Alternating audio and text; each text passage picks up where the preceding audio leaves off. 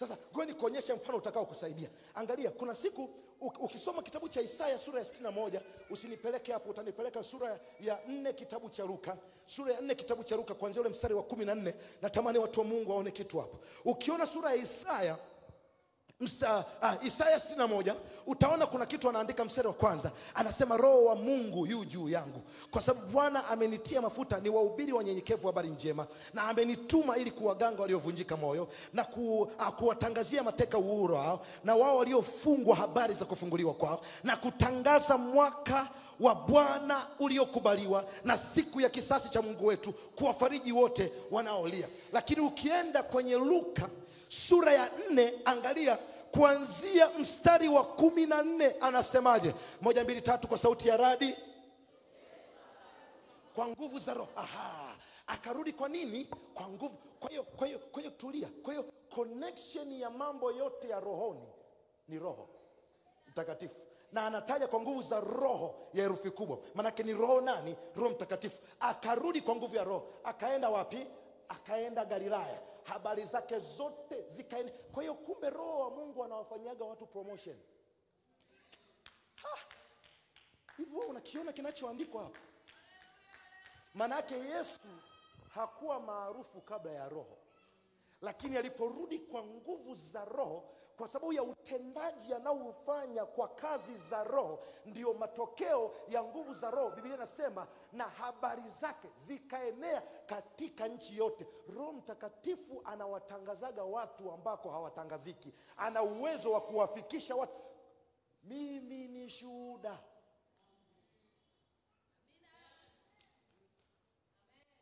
Watu wa mungu mahubiri mazuri ni yale unayo ambayo wewe umeyaishi roho mtakatifu anaweza akakupenyeza mahali ambako watu wengine hawapenyi. Sijui kama mnanielewa. Leo yaani unapoongea wahubiri kwenye televisheni mimi na sijatoa mia sijatoa shilingi kumi. Ni nini? Roho. Roho. Roho. Roho. Roho. Roho roho anawatangazaga watu katika jina la na wewe si upokee hiyo neema kwa jina la yesu. Yaani kuna vitu roho anafanya mpaka unaogopa. Unasema huku nimefika kuna mahali unaingia unajiuliza huku nimefikaje? Roho akikutangaza habari zako zinaenea pande zote. Ah, ngoja nimwombee mtu fulani kwa jina la Yesu. Wewe ambaye umeshikwa umekaa hapo kwa muda mrefu, kwa kupitia Roho wa Bwana habari zako zikaenee kwa jina la Yesu. Chochote kinachotakiwa kwenda kikaende kwa jina la Yesu. Chochote kinachotakiwa kuvuka mipaka yako ya kazi, kuvuka mipaka yako ya kiuchumi, kuvuka mipaka yako ya jina, kuvuka mipaka yako ya kiuwezo, kikaenee pande zote kwa jina la Yesu sio kwa uweza, sio kwa akili, sio kwa nguvu, sio kwa fedha, sio kwa majina, bali ni kwa Roho wa Bwana. Hebu dakika moja, msherekee Roho wa Bwana, msherekee Roho wa Bwana, msherekee Roho wa Bwana, msherekee Roho wa Bwana. Somebody, msherekee Roho wa Bwana. Yaani kuna milango inafunguka, unaogopa kuna milango inafunguka, kuna mingine unaogopa kuitaja kwa sababu haifanani na umri wako, haifanani na jina lako, haifanani na fedha zako, haifanani na kiwango cha influence yako, lakini Roho wa Bwana akiwa juu yako, ah, wenye fedha wanaweza wakaingia, na wewe usiye na fedha, anasema kila aonaye kiu aje anywe, asiye na fedha aje kununua. Ha! kuna vitu tunanunuaga kwa gharama isiyo fedha. Is- kanamaya hivi nyi watu si kama mnanielewa? Kila aonaye kiu aje kufanyaje? Asiye na nini? Na fedha. Kwa hiyo kumbe kwenye ulimwengu wa roho sometimes you don't need money. You need faith kuvinunua ambavyo wengine wanavinunua kwa hela. Ah, jamani nye nitafanya mpaka niwahubirie kiee hapa. Nimeanza kusema nyetena na, lakini nachokwambia natamani kuambukiza hii roho ndani yako kwa jina la yesu. Nasema natamani kuambukiza hii roho ndani yako kwa jina la yesu. Hebu pokea hiyo roho njema ya bwana. Haya twende anasemaje? Zikaendea nchi zote sio tu nchi yote na kando kando. Maanake mpaka kwenye mipaka. Ah, tena hii kando kando sikuiona. Mungu nipe neema habari zangu zienee kando kando kwa jina la yesu unaona rema inavyoachiliwa kwenye neno la bwana. We hilo neno kando kando silingekuwa ni neno la ziada hilo? Si unaona sasa unanielewa somo eh? hey, maana yake pia kwenye mipaka yake na nje ya mipaka yake. Mstari wa 15 nipeleke haraka. Bili nasemaje tusome kwa sauti ya radi ehe. Ehe. Manake kazi aliyokuwa naifanya wakamtukuza mungu ndani yake. Mstari unaofuata anasemaje aka. Ehe.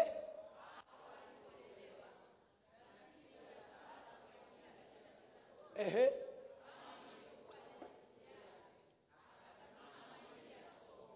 Akasimama ili asome. Aha. sasa hapa tunakuja kwenye ile tafsiri ile jumla ya kweli ile jumla ya neno la mungu. Asome logos. Lakini wakati anasoma angalia mstari unaofuata kitu gani kinatokea? Mstari wa kumi na saba ehe. Ehe. Akatafu.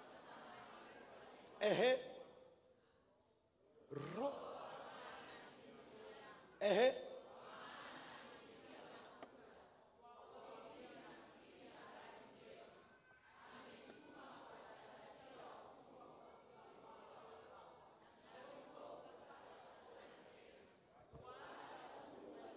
Mstari unaofuata na mstari unaofuata. Akamrudisha. Akaketi. Ehe. Wakamkazia macho. Alafu wanasemaje mstari unaofuata? Leo maandiko haya yametimia masikioni mwenu. Imeisha yaani maana yake yesu aliitafuta sauti ya mungu kwenye maandiko. Anasema akatafuta mahali palipoandikwa. Maana yake alikuwaga anapajua mahali palipoandikwa kuna wakati unapita kwenye hali fulani afu mungu anakukumbusha kwa habari ya andiko fulani. Ngoja nikwambie hiyo ni sauti ya mungu. Inakwambia ukafungue mahali fulani inasema maana yake hapa na ndiyo maana hayo maandiko yeye yatunze tu moyoni. Kuna siku utapita kwenye shida ya aina fulani ama kwenye uhitaji wa aina fulani. Utahitaji sauti afu bwana anakukumbusha. Nenda kaangalia andiko fulani. Alafu unapoliangalia lile andiko kama roho wa bwana alisema maana yake lile andiko ndio limetimia kwako. Ndio maana biblia anasema aliposoma yani napenda. Mimi nikisoma bibilia mimi napenda expression. Biblia nasema aliposoma akafunga alafu akamrudishia. Yani maana yake alikuwa anasemaje? Imeisha imeisha. Yani hakuna mi hii nataka nakaa nayo ya nini? Wakati kwa sababu gani? Haya maandiko yametimia. Kama yametimia naendelea kusoma ya nini? Maana yake yesu alijua kabisa huyu anayezungumziwa hapa ni mimi. Maana yake rema ikaachiliwa. Katika jina la yesu ukajione hali yako kwenye neno la bwana. Nasema ukajione hali yako kwenye neno la bwana ukajione. Kwa hiyo mara zote unapopita kwenye changamoto fulani ama unapopita kwenye hali fulani afu roho bwana anakukumbusha juu ya andiko fulani. Hiyo ni sauti ya mungu direct. Hiyo ni sauti ya mungu. Shida yako unataka bezi ndio shida yako. Mungu aseme mwanangu mwanangu mimi ni mungu wa mungu ana bezi wa mi sijawahi kusikia kwenye bibilia akisemaga hivyo ila kuna wakati tumemcholea tu picha kama ana bezi okay ni, ni, ni, ni figurative language ni sawa. Mungu ni mkubwa kama ni mkubwa pia hatumtegemewa na kasauti kadogo lakini mungu anaongeaga kwa namna hii. Akampeleka yesu yesu kafungua halafu alipofungua akajiona akasema "Ha, huyu aliyeandikwa hapa si mimi huyu? Akawambia haya maandiko yametimia leo masikioni mwenu. Akafunga imeisha unaamini yametimia hauamini yametimia na ndio maana mi napendaga kusema kuna mambo mimi nimeshajiwekea kwenye maisha yangu ama unasema amen ama usemi ninajua daudi anasema na nafsi yangu yajua sana Kwa hiyo nikufundisha kauli mbinu ambayo itakusaidia kuwa mshindi. Kuna wakati mwingine usitake sana kupata maoni ya watu waliokuzunguka. Kuna vitu lazima wewe ujue sana ndani yako kuhusu wewe na Mungu wako.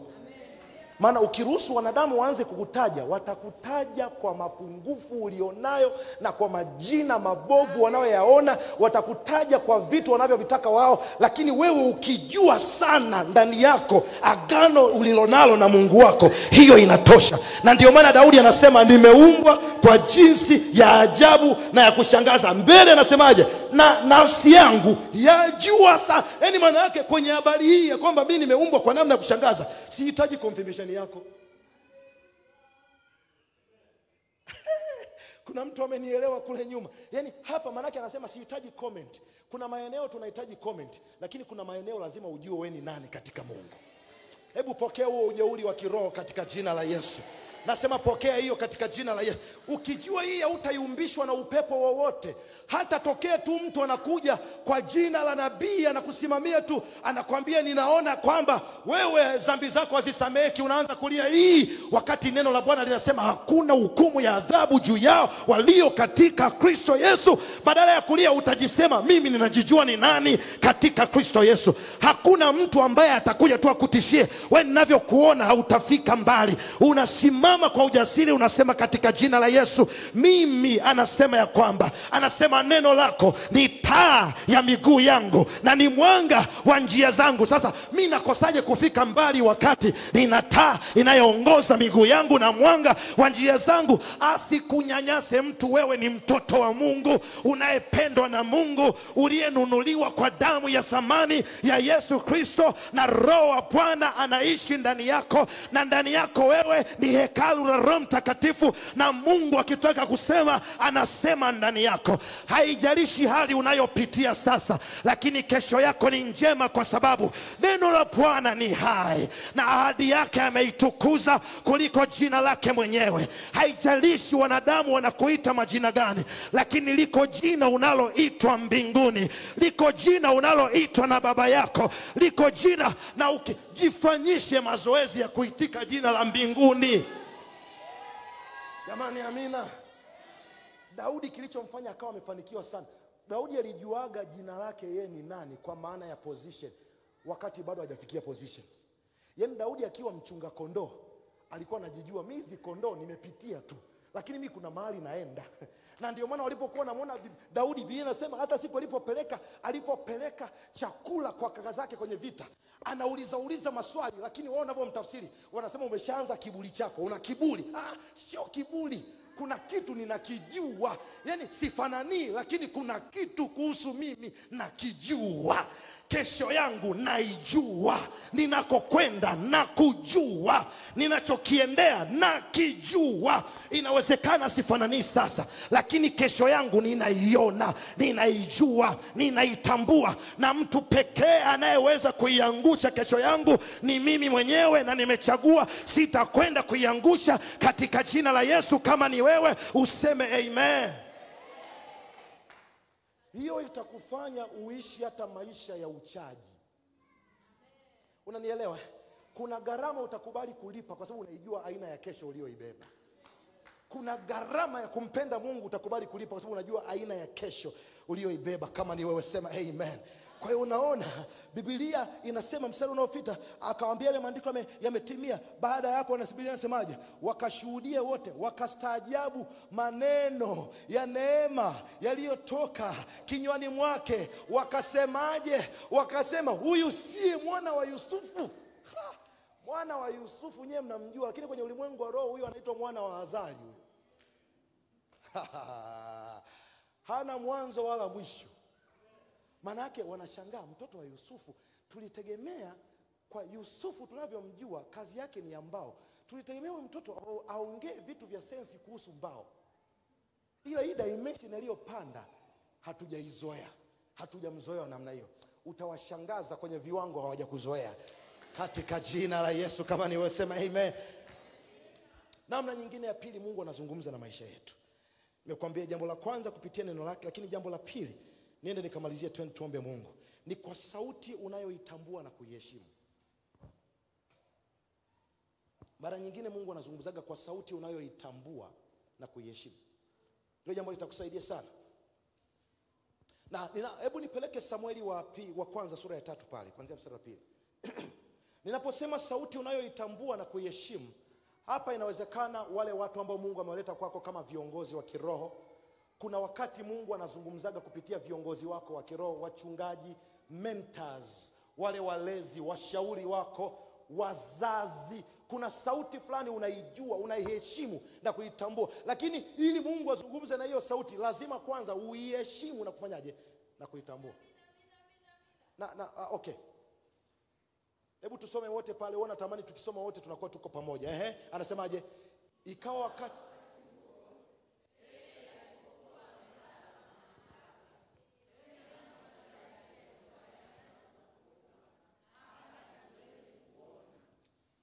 na taa ya mungu ilikuwa haijazimika bado. Na samueli alikuwa amelala katika hekalu la bwana maana yake pia huyu mtu alikuwa yuko positioned mahali sahihi. Hakulala popote. Unajua kusikia sauti ya mungu pia kunategemea na atmosphere.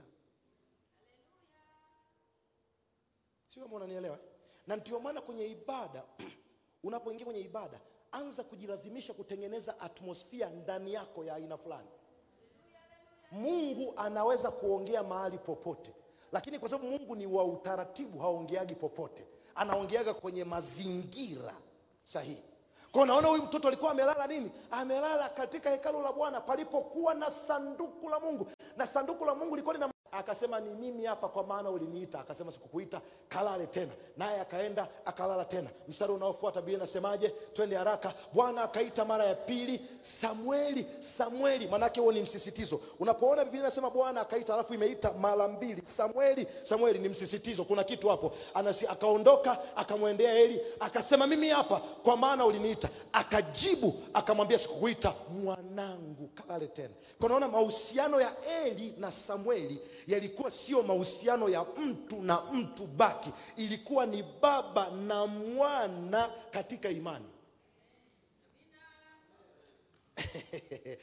Kuna kitu cha, cha, cha ndani sana hapo anasema akamwambia mwanangu sikukuita mwanangu kalale tena. Kumbuka kule juu amesisitiza ile mara mbili nikwambia kuna msisitizo hapo chini. Hilo neno la msisitizo natamani uishike ilo neno mwanangu. Maanaake nimekwambia hii pointi ya tatu ni kwamba kuna sauti unayoitambua na kuiheshimu mungu anaweza akatumia alafu biblia anasema mstari unaofuata anasemaje?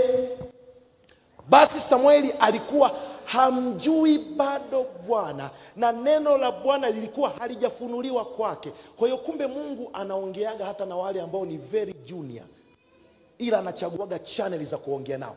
Samueli ngoja nikwambie mtu yoyote as long am, amezaliwa katika roho ana qualify kusikia sauti ya bwana alikuwa hajamjua baada kwako. Biblia inasema na bwana ilikuwa na neno la bwana ilikuwa halijafunuliwa kwa maana yake kumbe neno la bwana lingekuwa lilifunuliwa kwake.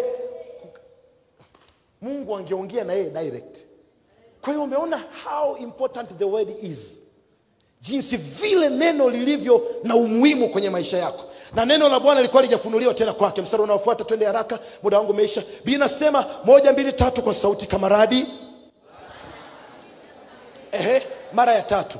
Naye akaondoka akamwendea Lea akasema mimi hapa kwa maana uliniita. Ehe ndipo eli akatambua ya kuwa bwana ndiye aliyemwita yule mtoto. Akasemaje?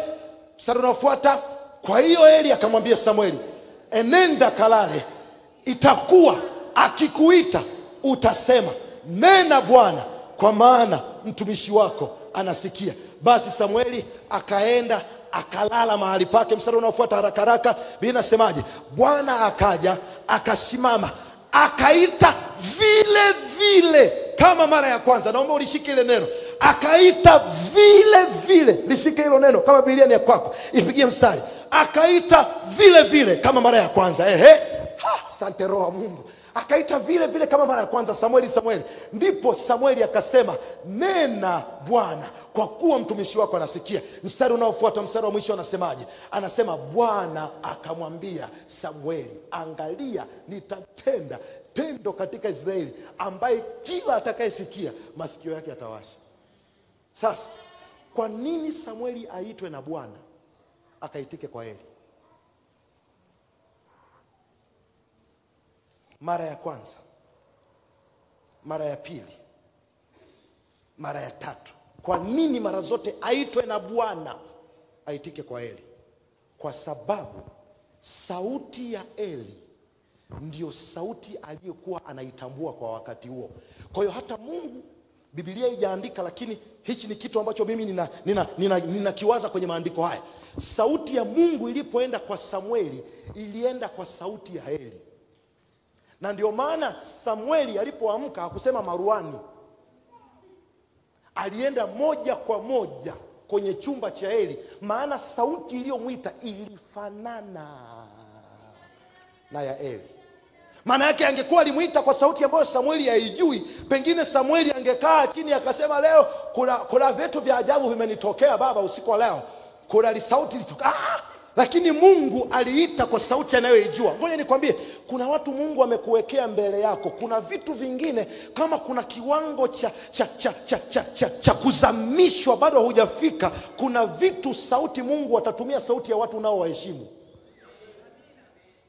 Na ndio maana relate vizuri na watu wa mungu. Hata kama wamekuzidi umri Ah, najua sasa mimi ni mchungaji mdogo mdogo. Utasema najisemea mimi. Ah, mi sijisemee mimi mi sina shida yoyote. Lakini nakwambia tena ngoja niongee na mama yangu yuko hapa. Relate na watu wa mungu vizuri hata kama wamekuzidi hata kama mimi ni mwanao. Mama yangu mkubwa huyu. Hata kama mimi ni mwanao mama ishi na mimi vizuri sana. Mungu anaweza akaachilia desa lako kwangu. Lakini ili upate kulipokea lazima iwe sauti unayoitambua na kuiheshimu. Na watu wengi kwenye ufalme wa mungu wamepishana na majibu yao kwa sababu kuna sauti mungu alitaka kuzitumia. Wao walichagua sauti zingine.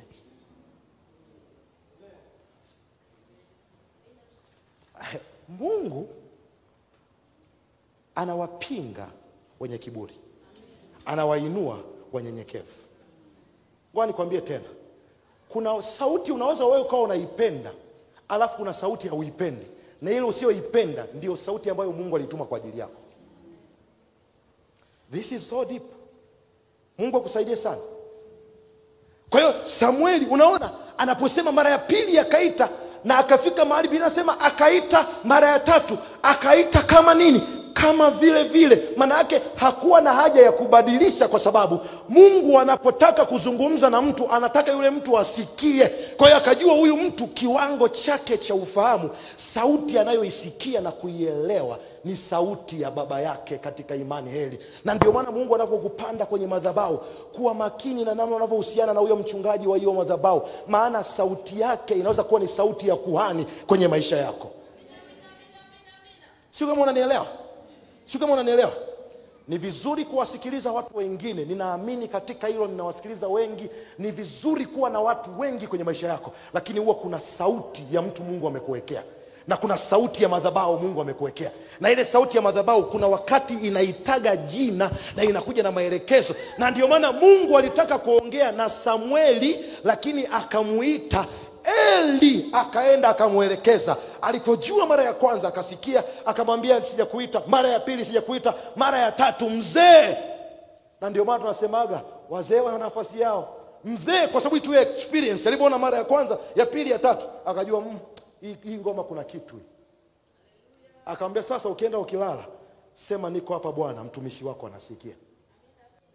Inawezekana hii ndio sauti mungu amekuletea jumatano ya leo uisikie mungu akupe neema ya kuwa attentive kwenye ulimwengu wa roho. Inawezekana kuna matamko yakatamkwa. Ngoja nikwambie mungu anatumiaga hivyo hivyo ambavyo unaviona vifanani vinyonge kuviaibisha vyenye nguvu. Hivyo hivyo. Na wakati mwingine anafanyaga hivyo kutuua viburi. Ngoja nikwambie mimi mwenyewe mungu amenifundisha hilo somo kwa namna ngumu. Mungu amewatumiaga watu wakati mwingine nisio wakubali kuongea na mimi Yaani kuna mtu unaona kabisa huyu bwana hai. Kuna mtu kuna mtu mimi nilikuwa na ugomvi naye muda mrefu sana, aliwahi kunimistreat, lakini ndio Mungu aliwahi kumtumia huyo mtu huyo huyo kusema mambo makubwa juu ya maisha yangu kwenye wito wangu juu ya huyo mtu, mtu ambaye nilisema, nilishafika mahali tukafunga, ni mtumishi mwenzangu, lakini tulishafika mahali tukafunga ukurasa, nikasema mimi kwa ambayo tumesha ameshanifanyia tutaendelea tu kusalimiana. Bwana asifiwe lakini sina mahusiano na wewe. Lakini mungu akaweka mzigo ndani yake juu yangu mimi. Na mungu akaniambia mimi nenda kwa fulani ana neno lako. Kwa jina akamtaja. Na nikaambiwa niye nenda peleka na sadaka yaani hapo ndio ligi ilipoanza. Yaani nikiwa mimi mungu na huyu mwamba unamjua. Yaani mimi nishae mimi nishakutana naye kwenye anga zake huyu mtu akaniten, akanitendea visivyo. Tena unaniambia tena mimi. Mimi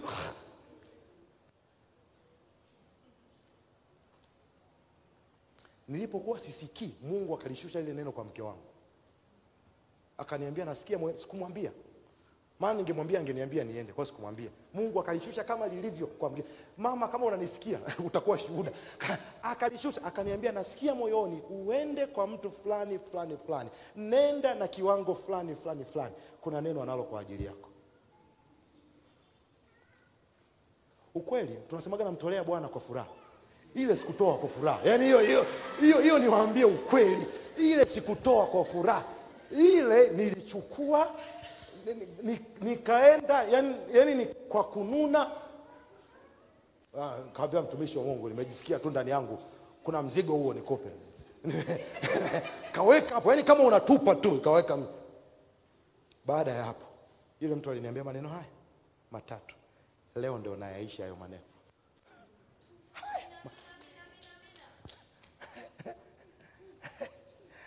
Kanuni za ufalme wa mungu ni za ajabu sana hiyo inaitwa usiyempenda kaja si kama kuna mtu ananielewa jamani hebu mshangilie bwana yesu kama unanielewa vizuri. Amen.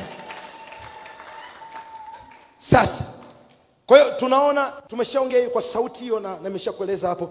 Natamani leo nimalize na mungu anisaidie. Kwa kupitia ndoto mungu anaongeaga pia. Kwa kupitia ndoto. Na hapa hapa nataka nikae kidogo hapa maana hapa huwa kuna contradiction kadhaa lakini kwa sababu kuna contradiction haimaanishi sio kweli. Ni kweli mungu anaongeaga kwa kupitia ndoto. Hii pia ni njia ambayo mungu anaitumia. Hebu kitabu cha kitabu cha ayubu sura ya 33 mstari wa 15 mpaka 17 ayubu sura ya 33 pale 15 mpaka 17 alafu baadaye utanipeleka mathayo 213 lakini ayubu kuna kitu anakiongea. Sasa sijajua hii tafsiri kama ataeleza vizuri. Tafsiri ya kiingereza nilisoma kwenye ile andiko anatafsiri vizuri zaidi kiswahili. Ila ngoja tusome hii. Anasema nini? Katika ndoto katika maono ya usiku usingizi mzito uajiliapo watu. Katika usingizi kitandani mstari wa 16 anasemaje? Anasema ndipo huyafunua masikio ya watu na kuyatia muhuri mafundisho yao. Mstari unaofuata anasemaje? Anasema ili amwondoe mtu katika makusudio yake na kumfichia mtu kiburi. Kwa hiyo unaona kumbe mungu pia ana, analetaga maonyo katika usingizi. Anaongea hivyo. Alafu mstari eh, huo mstari huo mstari ya ishia mstari wa 17 lakini pia nipeleke mathayo sura ya pili mstari wa 13 Ah, okay. Sasa hili andiko kwa faida yako kwa wale ambao uh, unaweza kutumia bibilia ya kiingereza. Hebu nenda kalisoma ili andiko kwenye amplified nenda kaisoma kwenye bibilia ya amplified utaliona ili andiko limechambuliwa kwa namna nzuri sana. Anaelezea labda tu kwamba mungu kuna wakati anaongeaga wakati akili zetu zimetulia tukiwa hatuna kiburi cha kutaka kusikia. Si kwenye ndoto uchagui cha kuota? Ndio anachomaanisha hapo. Yaani ume umetulizwa kwenye ndoto umelala ngwa mungu anashusha mzimu. Moja mbili tatu ehe. mstari wa ni mstari wa kumi na tatu ehe. moja mbili tatu anasemaje ehe. tazama malaika alimtokea yusufu katika nini katika maana yake huyu mtu aliota alimtokea yusufu katika ndoto akasema ondoka umchukue mtoto na mama yake mkimbilie misri ukae huko hata nikuambie maana herodi anataka kumtafuta mtoto amwangamizi na maandiko mengine mengi ukienda ukisoma hapo mbele utagundua pia mungu anaongeaga kwa habari kuhusiana na ndoto. Sasa ukienda kwenye mhubiri tano sura ya tano nafikiri kama sijakosea ilo andiko sina. Sura ya tano mstari wa tatu pale ama mstari wa nane. Nafikiri hapo. Kuna mahali anaandika anasema ndoto ehe, ehe, mstari wa tatu hey. anasemaje? Kwa maana ndoto huja sababu ya nini? Ya shughuli nyingi. Ah, sasa tu, hapo. Kwa hiyo kumbe ndoto wakati mwingine zinakuja kwa sababu ya nini? Ya shughuli nyingi. Ukichoka sana ukilala lazima uote. Kwa hiyo hapo sasa ndio tunatakaga kutenganisha mstari ipi ni ndoto ya sauti ya mungu na ipi ni ndoto ya shughuli nyingi. Na kuna ndoto nyingine ya tatu ni ndoto ya ukikifikiria kitu sana nilishakufundisha unafanyaje? Unakiota. Na ndio maana watu wengi hapa anamuona mdada anampenda hata hajaomba ameshampenda ndani alafu anamwaza siku nzima usiku anamuota alafu anakuja anakwambia pasta hata bwana aliniambia katika ndoto. Hamna. Hiyo hiyo aibu, sio ya bwana hiyo umejiotesha. Kwa hiyo tunaona kumbe kuna ndoto ya mungu ambayo anasema kuna ndoto ile ya wewe umekitafakari kitu muda mrefu ukakiota na kuna ndoto hiyo kwa sababu ya shughuli nyingi. Umetingwa mtu wa mungu umelala mwili umechoka umechoka unaota. Sasa pasta ninaitofautishaje hii ndoto? Kama ni ndoto ya mungu ama ni ndoto unayotakiwa kuifanyia kazi ninajua huo ndio msisitizo mkubwa kwenye maisha yako. Na kuna wakati mwingine nasema ni- ninatafsirije hii ndoto? Ngoja nitakusaidia mambo ambayo yatakusaidia hapa. Jambo la kwanza ili kujua hiyo ndoto kwa sababu kama mungu ameongea na wewe kwa, kwa ndoto maana yake kuna kitu hicho kinatakiwa kifanyiwe kazi. Ama ni kibaya ama ni kizuri kinatakiwa kifanyiwe. Na kuna wakati mwingine tafsiri ya ndoto sio muhimu sana kama action utakayoifanya baada ya ndoto kwa kiukweli mimi sio bingwa wa kutafsiri ndoto, lakini nikiota ndoto mbaya najuaga, na nikiota ndoto nzuri najuaga. Kwa hiyo nikiamka nasemaga lolote baya lililoota ambalo linakusudiwa iwe kwangu, kwa ndugu zangu, kwa watu wangu, kwa jina la Yesu halitatokea, imeisha. Tafsiri yake mimi sina haja nayo. Nimeota nimefurahi, lolote zuri katika jina la Yesu nalije, amen. Eh, si hivyo? Nataka kujua mambo mengi. Ukijua hiyo ndoto, tukikusimulia uta, utaweza kuyaendwa. Sasa ninajuaje hichi, hichi ni kitu ambacho kinaleta msisitizo ndani yangu?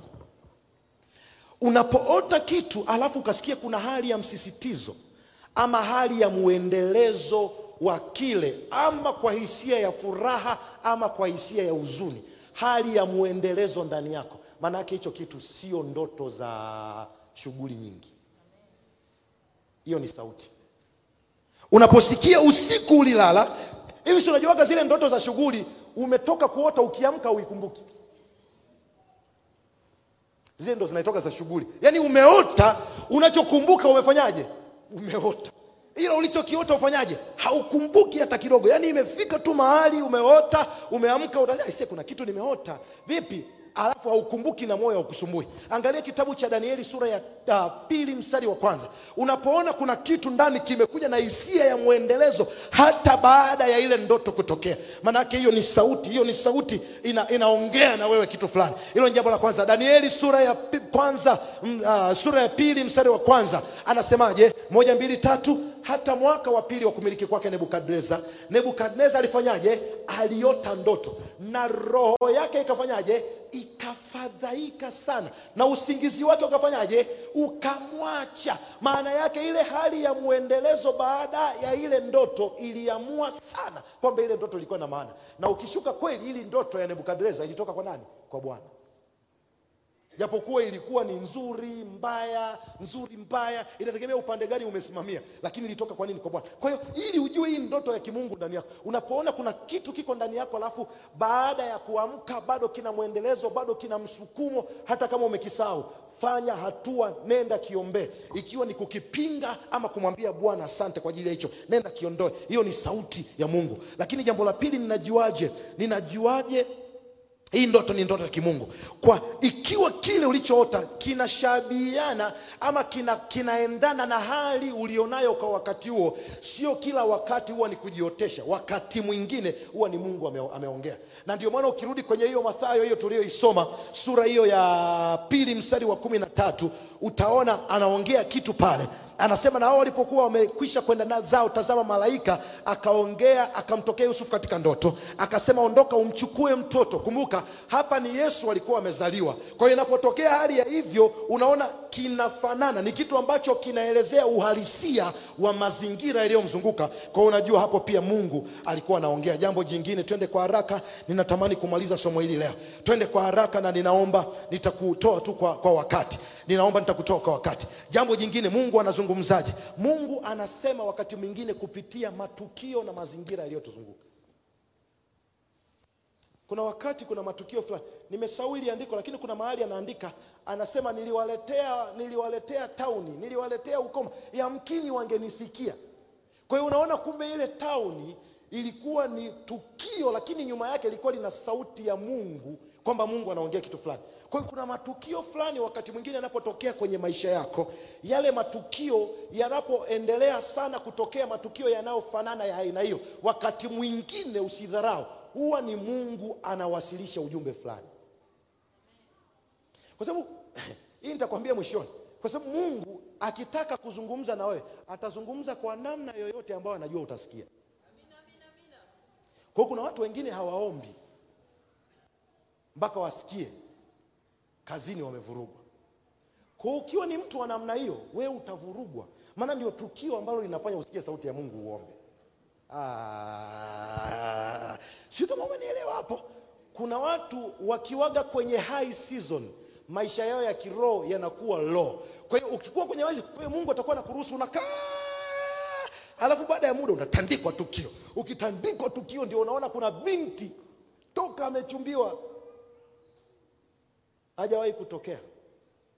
Kimuuliza vipi, anasema jamani, na kazi nyingi e, tunajiandaa na harusi, kuna vitu vingi. Anapigwa tukio, tukio pop, kaachwa. Anakuja mpaka CMF, binti kwenye maombi ya CMF yupo baba eh, niko hapa nimefika. Kwa sababu gani? Ni tukio ndio limefanya asikie nini? Sauti ya Mungu. Katika jina la Yesu, usiwe ni mtu wa kusikia sauti ya Mungu kwa matukio, kwa jina la Yesu. Nasema usiwe, usiwe mtu wa Mungu wa kusikia kwa matukio kwa jina la Yesu. Lakini jambo la mwisho kabisa niliongea, Roho husema kwa kupitia sauti, ya mtu wa ndani. Hili ni jambo la mwisho kabisa. Hebu nipeleke kitabu cha Matendo ya Mitume sura ya kumi na sita pale kuanzia mstari wa sita. Roho anasemaga kupitia sauti ya mtu wa ndani ah, na hiyo mimi huwa naipenda. Mara nyingi Roho wa Mungu ameongea na mimi kupitia sauti ya mtu wa ndani, na sauti ya mtu wa ndani inasemaga, alafu mtu wa ndani hana mbwembwe, kama umewahi kugundua, anaongeaga kwa utulivu, kwa upole, unasikia tu kitu kinakwambia acha hiyo, alafu mwili wako unakwambia nenda, nenda mwanangu, ndio fursa zenyewe. Ukienda imekula kwako. Angalia Biblia inasemaje? Wakapita katika nchi ya Frigia na Galatia, ehe, wakikatazwa na Roho Mtakatifu. Wakikatazwa wasifanyaje? Wasilihubiri lile neno katika Asia. Sasa si unajua hapa ni, hapa usingekuwa mtu wa rohoni hapa ni, ni rahisi kusema hili ni pepo kwamba bebe lina mzego wakobere injili unalisema nisiende ni pepo. Ah, ah. Roho Mtakatifu aliwakataza. Mstari unaofuata anasemaje? Ehe, twende haraka haraka, muda wangu umeisha. Mstari unaofuata ehe, walipofika kukabili Misia, ehe, wakajaribu kwenda Bethania. Nini tena kikatokea? Lakini roho wa nani? Wa Yesu hakuwapa ruhusa. Utajiuliza, roho wa Yesu hakuwapa ruhusa kwa namna gani? Kuna sauti ndani ya mtu inaongeaga hapana. Unaona, unataka kwenda uende, na ndio maana sio kila upinzani ni vita.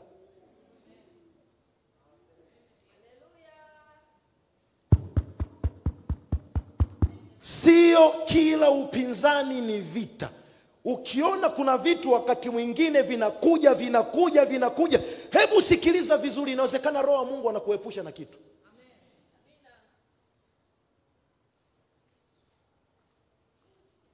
Kuna wakati unataka kusafiri, basi linakuacha, alafu ulikuwa unaenda kwenye interview, unasema oh, roho ya vipingamizi. Sio vipingamizi, kumbe ilikuwa ni ajali hiyo, mwanangu.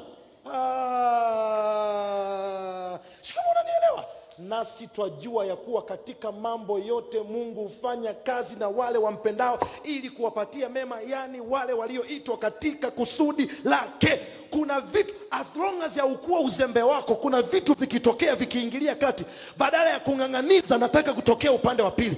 Kaa chini umuulize roho wa mungu. Lakini ukienda mstari unaofuata kitabu hicho hicho sorry mstari unaofuata utaona anasema kitu gani. Kwenye mstari unaofuata anasema wakapita misia wakatelemkia Tro- troa. Mstari unaofuata anasemaje? Walipotelemkia paulo akatokewa na maono usiku. Kwa hiyo unaona kile kilichotokea akatokewa. Alimuona mtu wa makedonia amesimama akamsii na kumwambia vuka uje makedonia utusaidie. Mstari unaofuata wa kumi unasemaje? Anasema basi walipokwisha kuyaona yale maono mara tukakata kutoka kwenda makedonia kwa kuwa tuliona hakika ya kwamba mungu ametuita twende tukawahubiri watu wa wakati kule. Kwa hiyo kumbe mungu anapokukataza sio muda mrefu anakuonyesha cha kufanya.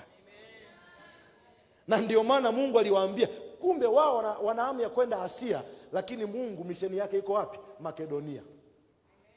Wangeenda asia ingewezekana wangeenda wakasema kulikuwa na upinzani mkubwa lakini sisi tunachojua tume tumefekesha injili. Amna amna hizo ni kauli za kujifariji.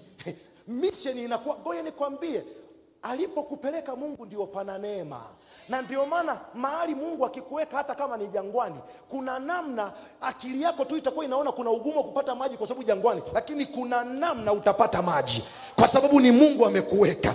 Ah, katika jina la yesu ninakutangazia neema ya bwana popote ambapo bwana amekuweka hata kama hapakaliki kwako pakakalike kwa jina la yesu. Usitembee kwa namna ya kibinadamu tembea kwa namna ya rohoni. Kuna mazingira mungu anatuweka hatuyapendi lakini hayo mazingira ndani yake yamebeba utukufu wa bwana katika jina la yesu. Na mimi ninakuombea kwa jina la yesu. Sauti ya bwana itakuwa dhahiri kwenye maisha yako katika jina la yesu. Ninajisikia kukubariki na kutamkia matamko ya imani sasa katika jina la mamlaka la yesu. Ninaomba kupitia somo hili bwana akafungue masikio yako ya ndani kwa jina la yesu kristo. Ninaomba kupitia somo hili mungu akakupe kujua siri juu ya ubaadaye wako katika jina la yesu